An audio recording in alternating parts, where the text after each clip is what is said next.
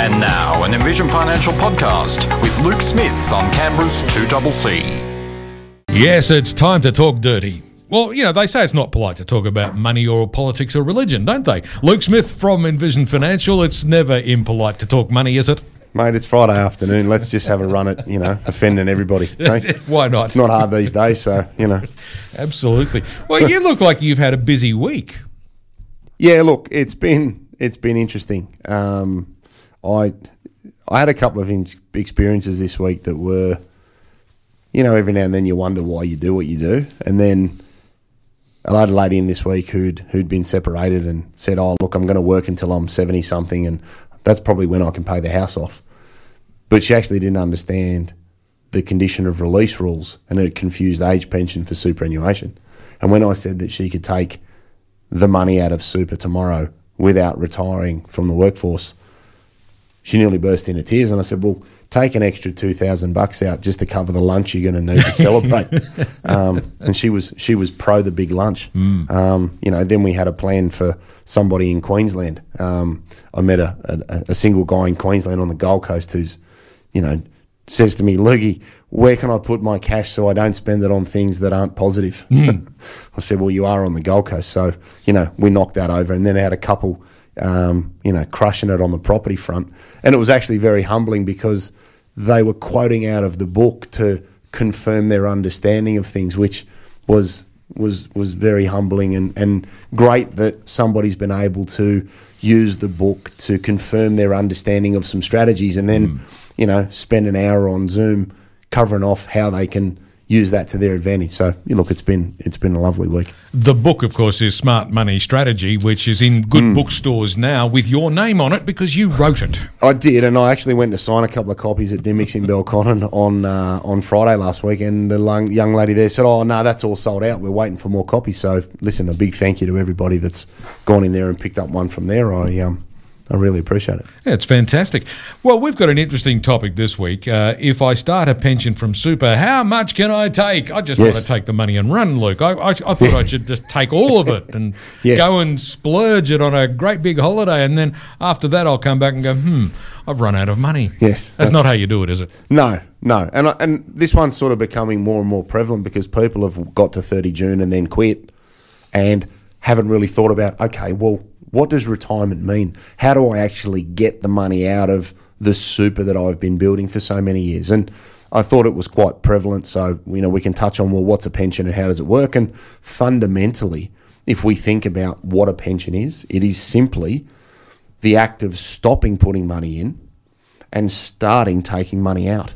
And a big misconception that I get from most people is, well, how much can I have a fortnight?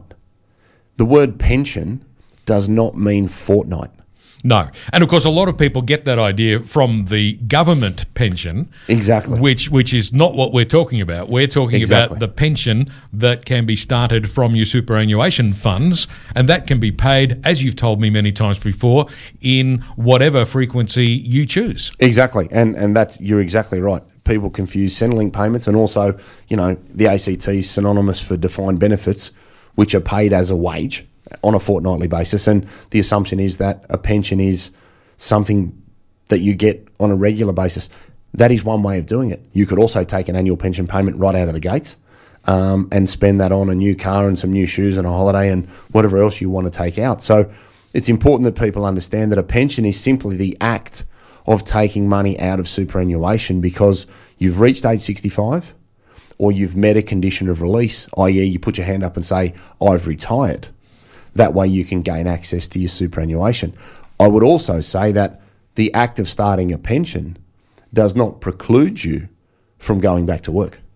So that's something that people can keep in mind. And when we start an income stream, the two key income streams that we see more often than not, one is an account-based pension. That says I'm sixty-five or I've retired over my Commonwealth preservation age. I've put my hand up and written to my fund and said, hey, Mister Fund, I'm finished. And that opens up the super doors. Now, if you start a pension in that scenario, you have the ability to go back to work should you wish and add to superannuation. What you can also do, as we've touched on in previous shows, is use the transition to retirement legislation. And that might be that you quite enjoy your job, you just don't fancy working every Friday and you'd like to supplement what you lose getting four days a week income instead of five, you can take some money out of superannuation with some slightly different parameters. And the key difference there is that you can take a maximum of ten percent of the account value over a financial year.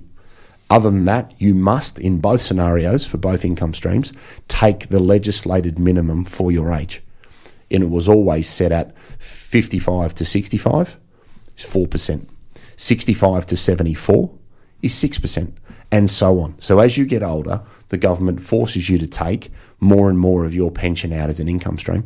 And as long as you take it out in any frequency over the course of a financial year, you've met that minimum, stressing that it doesn't have to be on a fortnightly basis. Okay, so it can be weekly if you wish, can be monthly if you wish, can be every quarter if you wish, yep. Can be twice a year if you wish. Yep. Or can it be at irregular intervals? It can. It, that that part of that part of the flexibilities will be driven by your provider, um, and this is where a self-managed super fund is really in its own element, because you could have five hundred dollars a week for some running around money, and then use capital withdrawals as pension payments, as such, for buying cars, buying houses, paying for holidays. As long as the act of taking out the money, you can take it in any frequency that your fund provider allows, and an S M S F is, is one of the most flexible vehicles available, but there are a number of uh, different frequencies that you can use through a, a regular super fund. Just check with your provider. Okay. Now, of course, uh, one of the key things about taking a pension from your superannuation fund is that uh, it's already been taxed going in. Mm. It doesn't get taxed coming out. No, it doesn't. So provided you're over sixty, everything that comes out is tax-free. And there are two sides to this that I, I, I stress people think about. One, I'm over sixty, I'm taking a pension, everything's tax-free. Great. So that means that anything comes out over sixty, no matter what happens, it's tax-free. No. And no, this is, this is now where, you've confused me. And this is where we, we just draw a line, and there's a difference between what comes out to the to the owner of the money, over sixty tax-free. If money, if, if that person dies and the money in that super fund is paid out to non-dependent children, okay, it's taxed at seventeen percent on the taxable component. And without getting too caught in the weeds on a Friday arvo, this has been a long week, a taxable component of your super is any money that has gone into your fund that is a taxed source. So superannuation guarantee payments from work, salary sacrifice, personal deductible contributions, and earnings of your fund. That makes up your taxable component. So one strategy that I get people to think about is look at your components, and your fund will always provide you with your taxable and tax-free mix. Look at a potential recontribution strategy to lower the taxable portion of your fund, because your kids will thank you if you get hit by the proverbial bus unexpectedly.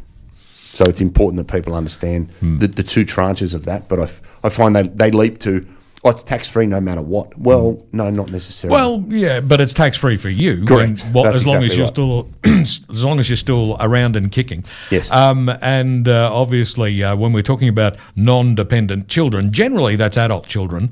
Correct. Although I suppose it's possible they might be under eighteen and still not not, not dependent. That's Can ha- can happen. Can be. General rule is is over eighteen mm-hmm. or up to twenty-five and studying full time at home. Right. There's your there's your distinction of dependent, and anything after that um, falls in that non-dependent bucket, and there are tax considerations. But I, I raise that at the time of starting a pension, because if you get the underlying components right when you start your income stream, they are locked very favourably for the remainder of your natural life, which is is a very, very good thing that mums and dads start to think about, um, and especially when you think that over seventy-five you can't add to super, you've got a window to get that right, taking into account the contribution thresholds that are in place in relation to putting money into your fund. So a pension is a very flexible structure. The other key benefit of starting a pension is that there is no capital gains tax within the pension itself. So if you've held Commonwealth Bank shares since they were four dollars and you're thinking about realising a few to buy a new car in a place down the coast, you want to be selling those assets in pension phase because you pay no capital gains tax on the underlying assets. So a pension is a very, very flexible way to hold your assets, mm-hmm. to draw your income, and to transfer assets to the next generation.